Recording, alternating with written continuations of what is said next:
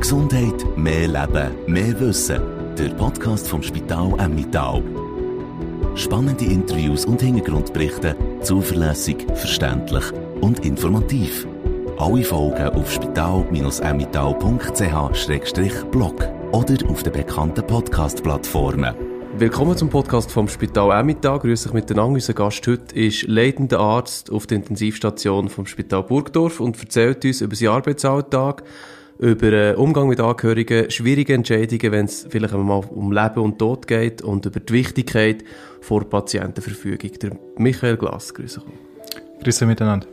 Ähm, Intensivmedizin, Intensivstation, können wir das ein bisschen erklären? Was, was, was äh, ist das so eine Begriffsdefinition? Genau. Sehr gern. Also danke erstmal für die Einladung. Äh, für mich ist es Premiere. Ich freue mich auf die nächsten Minuten. Intensivstation, Intensivmedizin äh, kümmert sich um ja, die Kränksten der Kranken, Kränksten unserer Spitalpatienten. Und ähm, wir sind vor allem da, wenn es darum geht, Organsysteme, die ihre Funktion eingestellt haben, zu ersetzen. Und wir sind da, wenn Patienten in einem instabilen Zustand zu uns kommen, um sie in dieser schwierigen Situation, in dieser instabilen Situation zu unterstützen mit Medikamenten, mit sogenannten Organersatzverfahren, zum Beispiel Beatmung, Nierenersatzverfahren etc. Ja, vielleicht gehen wir schnell so ein Zimmer rein. Ihr mhm. habt äh, mir das vorhin gezeigt. Es hat da viele Geräte und viele Sachen. Also wir waren in einem leeren Zimmer. Gewesen. Ähm, das heisst, es hat jetzt nicht piepset oder man hat nichts gehört oder so richtig die, die, der Alltag äh, äh, in so einem Krankenzimmer nicht recht können wahrnehmen Wie, wie tönt es dort drinnen? Ähm, das ist recht unterschiedlich. Es gibt Phasen, wo ähm, Alarme aus allen Zimmern kommen. Da ist natürlich dann ja, eher unbehaglich, gerade für Patienten, Angehörige. Es gibt aber, so wie wir es vorher erlebt haben, bei unserem kurzen Umgang auf der Intensivstation, wo Momente, wo man durchaus Ruhe wahrnehmen kann und wo das Gepiepse von den Monitoren nicht so aufdringlich ist. Recht unterschiedlich. Also Geräuschkulisse ist so ein bisschen das. Wir mhm. kennen es vielleicht aus den Filmen teilweise. Das andere ist, ist auch das Visuelle. Ähm, wie würdet ihr so ein Zimmer beschreiben, optisch? Mhm. Also so wie wir es gesehen haben, das war ein typisches Doppelzimmer auf unserer Intensivstation. Ähm, von denen haben wir acht ähm, Plätze ähm, momentan im Einsatz. Das meiste, was da um das Bett rum installiert ist, dient eigentlich zur Überwachung vom Patienten. Wir haben ein Monitorsystem, dem kleinen, dem großen Überwachungsmonitor, wo verschiedene Vitalparameter von den Patienten abgebildet werden. Dann, was wir gesehen haben, was glaube ich euch recht beeindruckt hat, waren diese ähm, Spritzenpumpen, die neben dem Patientenbett hingen, wo man sehr genau Medikamente dosieren kann, zum Beispiel für ähm, Kreislaufunterstützung oder auch um Narkose Sedation äh, bei den Patienten zu machen. Und ähm, was wir dann auch noch gesehen haben, das war das Beatmungsgerät, ähm, was relativ viel Platz neben dem Patientenbett einnehmen kann. Ähm, ja, und was sicherlich auch auf den ersten Eindruck ähm, recht unbehaglich wirkt, wenn man da reinkommt als Angehöriger. So viele Geräte, um einen Patienten zu haben. Mhm, also wenn man, wenn man reinkommt, wenn man überhaupt rein darf, gibt es Fälle, wo man, wo man nicht ans Bett darf von jemandem. Ich meine, es ist alles so ein bisschen hinter einer Glasvitrine. Äh, mhm. Ähm, es hat so ein bisschen Paradigmenwechsel in den letzten Jahren auf den Intensivstationen stattgefunden. Corona hat das zwar nochmal unterbrochen, aber Intensivstationen will eigentlich offen sein, offen für Angehörige, offen für Besucher. Wir wollen uns nicht abkapseln, wir wollen uns weder von äh, den anderen Stationen im Spital abkapseln, sondern wir wollen offene Intensivstationen sein, sowohl für die anderen Kollegen als auch natürlich für Angehörige. Ihr habt vorhin gesagt, ähm, die Kränksten von den Kranken quasi, die auf der Intensivstation sind, gibt es irgendeinen typischen Patienten, typische Patientin? Ähm, ich denke, das häufigste, was wir an kritisch kranken Patienten haben, das sind Patienten, die eine sogenannte Sepsis haben Organfehlfunktion, ähm, Organversagen aufgrund von einer Infektion und einer fehlgeleiteten Antwort ähm, des Körpers auf die Infektion. Das macht einen Großteil unserer Patienten aus. Das umfasst aber recht breites Spektrum. Also das kann schnell mit Antibiotika behebbarer Infekt sein, der sich in Stunden stabilisieren lässt. Es kann aber auch sein, dass das Patienten sind, die durch so eine Sepsis und septischen Schock in ein Multiorganversagen rutschen und da geht es dann schnell um Leben und Tod. Mhm. Und wenn man so ein bisschen im, im Fernsehen, also wie es so ein bisschen dargestellt wird, Intensivstation, ist, ist oft irgendwie eben, irgendjemand schaut durch die Vitrine rein, da liegt ein Angehöriger äh, im Koma, ist nicht ansprechbar, niemand weiß, wie es rauskommt. Wie, wie realistisch ist das Szenario oder wie alltäglich? es sollte eigentlich nicht mehr Alltag sein. Also je instabiler die Patienten sind, desto mehr an hm, Medikamenten, um sie in diesem Zustand zu halten, braucht es auch, um sie komfortabel zu halten. Aber eigentlich wollen wir mit dem Patienten kommunizieren, auch wenn sie einen Beatmungsschlauch haben, auch wenn sie kritisch krank sind. Aber es ist wichtig, dass wir Kontakt zu den Patienten haben. Das ist dann häufig von Patienten natürlich auch nonverbal, aber wir wollen äh, zumindest einen gewissen Zugang zu den Patienten haben. Mhm. Also, wenn ich es jetzt richtig verstehe, ist eigentlich hier im Spital Emmental, ist, ähm, sind die Patienten quasi, bis sie stabil sind, ähm, dann werden sie vielleicht wieder äh, innerhalb vom Haus verlegt oder können hey unter Umständen, oder dann kommen sie eben, werden sie überwiesen in ein anderes Spital. Also wir haben ein buntes Bild. Das sind Patienten, die teilweise aus dem, aus dem Zentrumsspital von der Insel beispielsweise zuverlegt werden. Ähm, sie haben sich etwas stabilisiert, brauchen nicht mehr ähm, die Zentrumsbehandlung, brauchen vielleicht bestimmte Unterstützungsverfahren nicht mehr und können dann auf einer kleinen Intensivstation wie der unsrigen auch versorgt werden. Aber wir haben natürlich auch die ähm, Notfälle, entweder wenn sie von der Straße kommen oder auch aus dem Haus, äh, wenn sich Patienten auf einer Normalstation verschlechtert haben und mehr Unterstützung brauchen, mehr Pflege brauchen. Mhm. Aber eben so der Koma-Patient, der drei Jahre lang einfach auf seinem Bett liegt und künstlich ernährt und, und beatmet wird. Also das, das, das, das ist kein Alltag, sicher nicht. Nein. Das ist bei euch nicht unbedingt. Ähm, also wir haben kurze Verweildauer, egal ob das jetzt Zentrumsspital ist oder, oder unsere Intensivstation. Ähm, dass Patienten mal länger als drei, vier Tage auf Intensivstation sind, ist Ausnahme.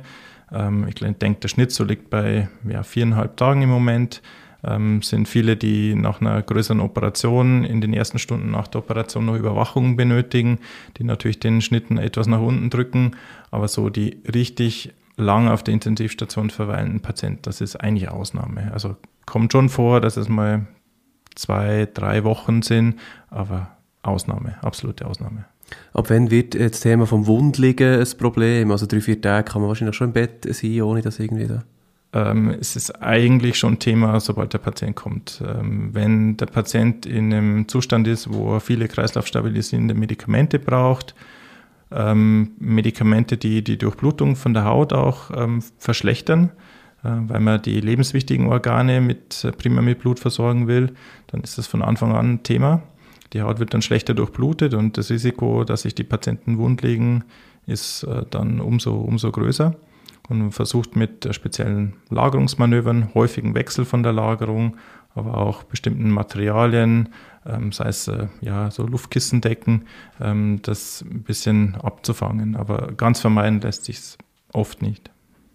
Also was, was es äh, medizinisch heisst, ähm, oder wie, wie die medizinische Betreuung könnte aussehen, hat er schon ein bisschen beschrieben. Pflegerische eben, also es, es hat, glaube ich, ähm, wenn ich mich nicht täusche, pro ähm, Pflegeperson ähm, zwei Patienten, oder? Mhm ist ein bisschen abhängig von, von welcher Schicht wir sprechen. Mhm. Ähm, Im Tagsüber kann das ein aufwendiger Patient, ähm, kann es durchaus sein, dass man eine 1 zu 1 Betreuung hat. Und äh, wenn das Patienten sind, die jetzt stabil sind, die man vielleicht am nächsten Tag ähm, bereits verlegen kann, ähm, dann kann es einmal sein, dass ja, zwei bis drei Patienten auf eine Pflegende, auf einen Pflegenden kommen. Aber eben, darum ist es auch intensiv, es ist schon genau, intensive also Pflege. Es, ist immer noch ein deutlich größeres Verhältnis wie auf einer Normalabteilung. Mhm. Äh, vielleicht noch ein paar Worte zu dem Team und zu der Größe jetzt hier äh, zu Burgdorf. Ähm, äh, was gibt es da für Kennzahlen quasi von der Intensivstation? Also es ist ein interdisziplinäres Team aus ungefähr 40 Pflegenden, ähm, Fachkräfte, äh, die noch Zusatzbezeichnungen für Intensivpflege haben. Ähm, wir haben, werden unterstützt durch die Kolleginnen und Kollegen aus der Physiotherapie und das Ärzteteam nimmt eigentlich den kleineren Anteil an. Also wir haben fünf Assistenzärzte, die in einem Dreischichtsystem arbeiten, plus drei Kaderärzte, die tagsüber ähm, im Wechsel auf der Station sind und dann Rufbereitschaft zu Dienstzeiten, also Spätdienst, Nachtdienst, äh, sind wir dann meistens daheim und kommen dann nur rein, wenn es sein muss.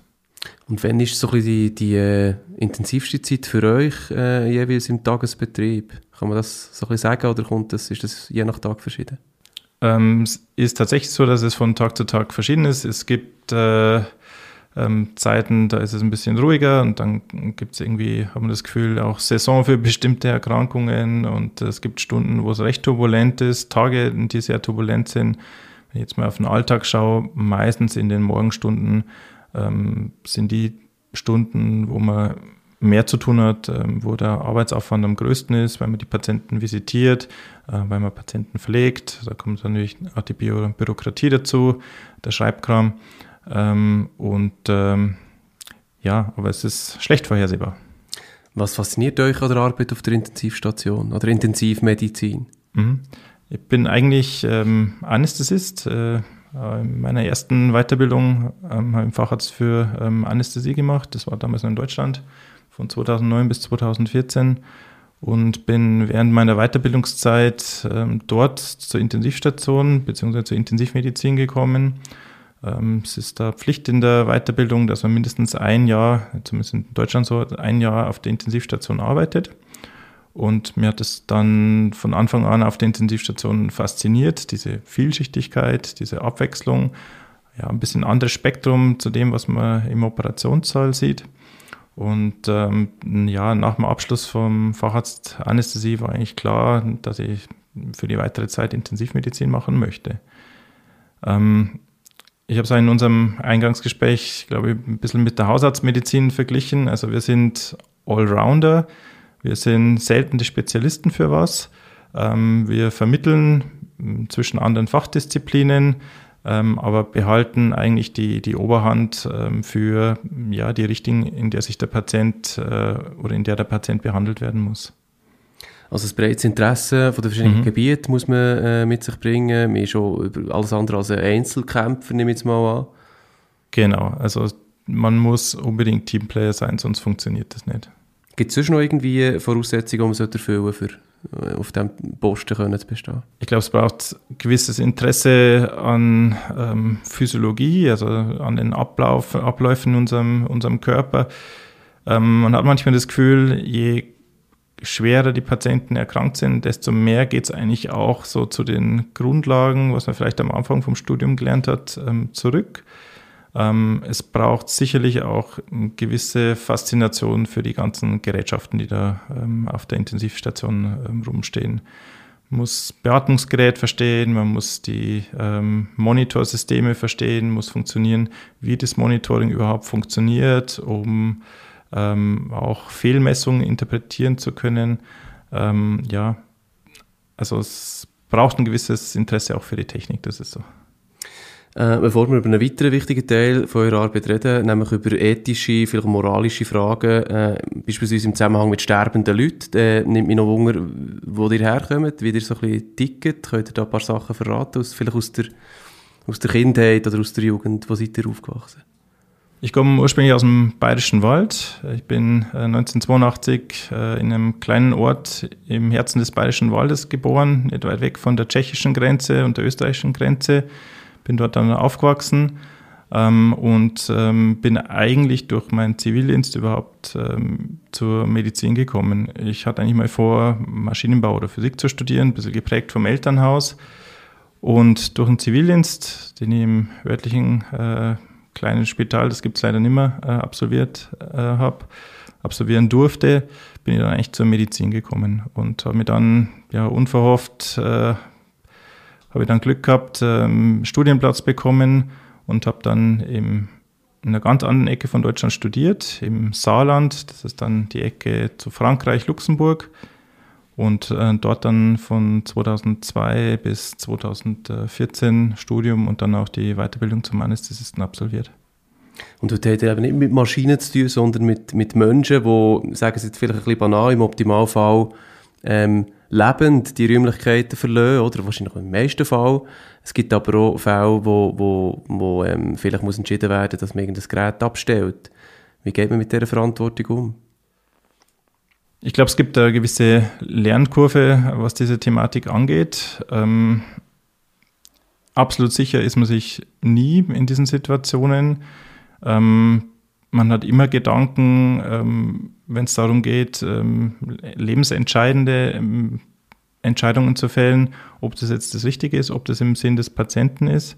Ähm, ich glaube, es ist aber gut so, wenn man diese Unsicherheit ähm, an sich heranlässt äh, und da nochmal einmal mehr nachdenkt ähm, als äh, zu wenig.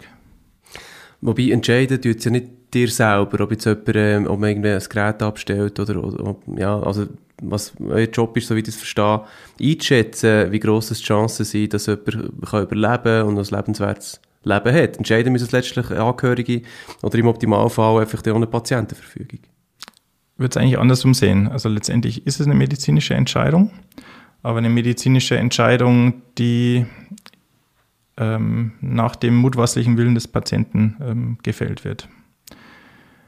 Ähm, in so einem Entscheidungsprozess ist es ganz wichtig, ähm, möglichst viele Informationen vom Angehörigen, aber auch natürlich vom Patienten selber, wenn er zum Beispiel Patientenverfügung angefertigt hat, einzuholen, sich ein Bild davon zu machen, ähm, das Bild, was man erhalten hat, mit den Angehörigen auch nochmal zu diskutieren und dann natürlich mit den Fakten, die man hat, mit den medizinischen Fakten, ähm, mit dem aktuellen Zustand des Patienten gemeinsam ähm, einen Weg findet, ähm, aber es ist auch Sicherheit für die Angehörigen letztendlich, ähm, wenn diese Entscheidung abgenommen wird vom Mediziner.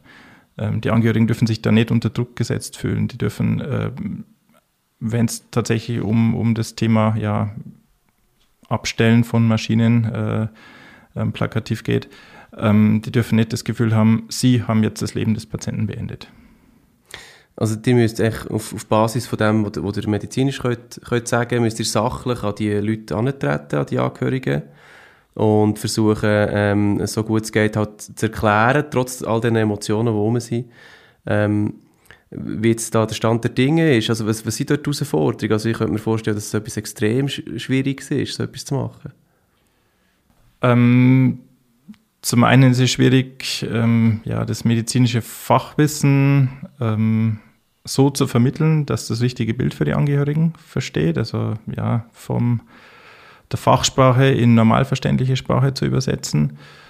Ähm, und dann das zu kombinieren eben mit den ja, Werten, die der Patient ähm, hat, aber auch den Werten, die die Angehörigen haben.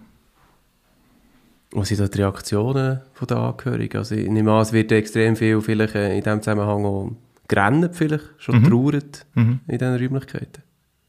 Wenn sie tatsächlich weinen sollten, ist es, die Angehörigen ist es noch einfacher damit umzugehen, wie wenn man jemanden vor sich hat, der völlig in sich gekehrt ist, den man nicht einschätzen kann, was da jetzt in seinem Kopf vorgeht. Es gibt alle Reaktionen, von Wut, ähm, Trauer, ähm, auf verschiedenste Art und Weise ausgedrückt, Zorn, Ärger. Mhm, weil in diesen Momenten seid ihr natürlich schon die, quasi die letzte Hoffnung, die noch irgendetwas Positives könnte machen mit dem kranken oder verunfallten Mensch, mhm. oder?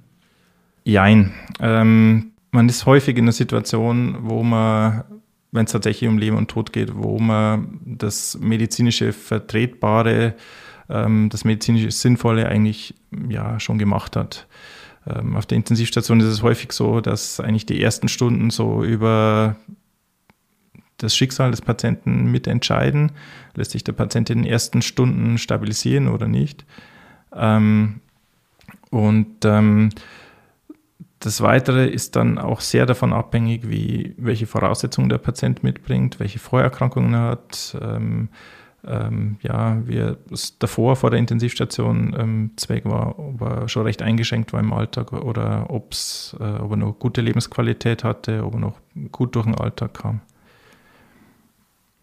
Jetzt gibt es vielleicht auch die Situationen, wo, wo vielleicht jemand ähm, in diesem Bett liegt und dann muss man da mitteilen, ähm, also entweder stirbt die Person nicht oder sie hat ein Leben lang ähm, heftige Schäden. Mhm. Was ist für die Angehörigen wirklich schwieriger zu akzeptieren? Der Tod von jemandem oder eben, dass man einen Menschen herum sich hat, der nicht mehr gleich ist wie vorher? Es gibt eigentlich keine allgemeine Aussage dazu. Es ist von unterschiedlichen Faktoren abhängig. Ähm, jeder Patient hat eine unterschiedliche Vorstellung dafür, was an Leben für ihn noch lebenswert ist.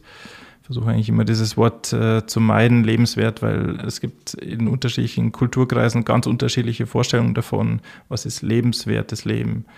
Ähm, wir haben das als Intensivmediziner, glaube ich, während Corona recht gut mitbekommen, wenn man da Patienten aus verschiedensten Kulturkreisen behandelt, ähm, die ganz unterschiedliche Einstellungen zu Leben und Tod haben und man darf nicht den Fehler machen, aus den eigenen Wertvorstellungen auf die Angehörigen Rückschlüsse zu, sehen, zu ziehen oder sogar auf den Patienten. Vielleicht noch ein äh, Stichwort ähm, Covid. Also dort ist ja der Begriff von Triage eigentlich so ein bisschen äh, breit in den Medien aufgekommen. Also das muss man entscheiden, wer kann jetzt an ein Gerät und wer nicht, wenn man zu wenig Plätze hat. Seid ihr auch mal mit äh, solchen Fällen konfrontiert gewesen? Ja, die Intensivmediziner sind immer schon mit dem Thema Triage ähm, konfrontiert worden, schon lange vor Corona. Das liegt einfach darin begründet, es gibt viel zu wenig Intensivbetten, auch vor Corona, äh, im Vergleich zu dem, was man äh, an Anfragen erhält äh, für die Versorgung von Patienten auf Intensivstationen. Das war vor Corona so, das ist jetzt auch wieder so. Ähm, der Begriff hat jetzt halt natürlich äh, ja, ein bisschen anderen andere Farbe bekommen, ähm, eben weil es halt auch in den Medien ähm, ja, breit getreten wurde. Genau, also unterscheiden, wo das man zuerst behandelt oder wo das man wie intensiv behandelt und wer das vielleicht äh, quasi als zweites dran kommt, äh, ist ja auch immer ist alltäglich, oder? Für euch. Ähm, das ist schon eine, eine Form von Triagierung, oder? Ja, ähm, man erhält oft Anfragen für, für Intensivbetten, ähm, aber es geht dann eher darum, mit medizinischem Fachwissen, mit Erfahrung, mit Bauchgefühl zu beurteilen, ist es tatsächlich erforderlich, dass der Patient auf einer Intensivstation behandelt wird. Also die Situation, dass man jetzt äh, sagen muss, man behandelt den Patienten, aber den nicht, weil es kein Intensivpatienten, äh, Intensivbett mehr frei hat, das ist eigentlich selten oder Rarität.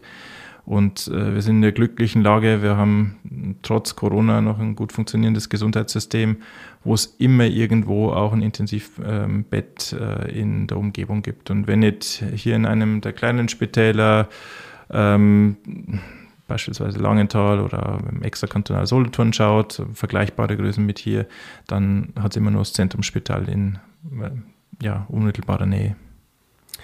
Äh, Nochmal kurz zurück zum Stichwort Patientenverfügung. Wie wichtig ist äh, so eine Patientenverfügung oder inwiefern erleichtert das äh, eure Arbeit? Mhm. Wenn sich der Patient tatsächlich zu besseren Zeiten mit dem Thema Leben, Tod, Intensivmedizin auseinandergesetzt hat, dann ist es sehr, sehr hilfreich. Ähm, es gibt Patientenverfügungen, die sind recht oberflächlich gehalten. Ähm, das hilft dann eher weniger weiter. Ähm, da kommt dann wieder das zum Tragen, was ich vorher schon angesprochen hatte, also aus dem, was die Familie von sich gibt, auf Wertvorstellung des Patienten zu schließen. Aber ähm, wenn eine Patientenverfügung gut und detailliert abgefasst ist, vielleicht dann mit dem Hausarzt äh, besprochen wurde, dann ist es sehr viel wert, weil es hilft nämlich bei diesem äh, Prozess der Entscheidungsfindung enorm. Man bekommt dadurch ein Bild des Patienten von seinen Wertvorstellungen wenn er eben die Kreuze an den entsprechenden äh, Punkten dieser Patentenverfügung ähm, gesetzt hat oder vielleicht sogar noch ähm, Freitext dazu geschrieben hat, was er möchte, wenn es ihm schlecht geht. Gibt es irgendwelche Vorlagen? Was muss ich da beachten, wenn ich so etwas möchte ausfüllen es gibt Vorlagen, es gibt Vorlagen von den Fachgesellschaften, es gibt äh, Vorlagen auch von der, ähm, von der FMH. Ähm, die, ähm, das sind in der Regel sehr gute ähm, Vorlagen, aber man sollte sie immer noch mit, mit dem Hausarzt oder mit dem ähm, anderen ärztlichen Kollegen ähm, besprechen, um ja, sicher zu sein, dass man das bekommt, was man in, in einer schwierigen Situation tatsächlich möchte. Intensivmedizin, Intensivstation, das hat echt das, das Wort intensiv eben schon drin. Das ist schon ein intensiver Arbeitsalltag für euch, könnte ich mir vorstellen. Und so, wie wir es jetzt schon ein bisschen gehört haben, ab und zu geht es sogar um Leben und Tod. Ähm, wie erholt man sich von so etwas? Also wie, wie kommt ihr, wenn ihr da rauslauft aus dem Spital, äh, ein bisschen oben runter? Man hat sicherlich seine Kompensationsmechanismen entwickelt über die Jahre, äh, wo man das macht. Ähm, ich muss aber sagen, außer zu Corona hatte ich nie größere Probleme, dass mich das länger beschäftigt hätte, ähm, wenn ich das Spital verlassen habe.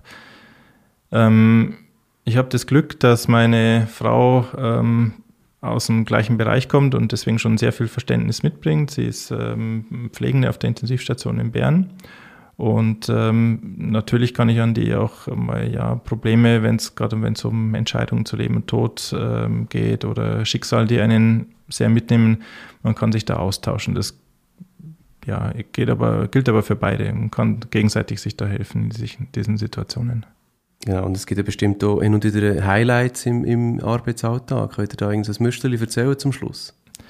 Ähm, ja, es gibt durchaus Patienten, die bleiben einem länger in Erinnerung, ähm, weil sie einen positiven Verlauf hatte, hatten. Ähm, wenn ich jetzt an Corona zurückdenke, da hatten wir einige Patienten, die dann tatsächlich mehrere Wochen oder sogar vielleicht Monate auf der Intensivstation ähm, geblieben sind. Ähm, in Bern dann teilweise an der, am Lungenersatzverfahren, an der ECMO waren, über Wochen. Und ähm, dann, wie es der Zufall so will, trifft man diese Patienten ähm, hinterher wieder, ähm, sei es im Rahmen von irgendwelchen Veranstaltungen ähm, oder sogar auf der Straße. Und man tauscht sich kurz aus und am Anfang weiß man vielleicht gar nicht genau, wer war das jetzt nochmal von diesen vielen ähm, Corona-Patienten, der da am ECMO war. Aber irgendwann macht es dann Klick und dann haben wir das Gesicht wieder vor Augen. Und äh, ja, man staunt dann, wie es dann doch noch weitergeht, trotz langem Aufenthalt auf der Intensivstation. Der Michael Glas, leitender Arzt auf der Intensivstation vom Spital Burgdorf. Merci vielmals. Merci euch. Mehr Gesundheit, mehr Leben, mehr Wissen. Der Podcast vom Spital Emmittal. Alle Folgen auf spital-emmittal.ch-blog.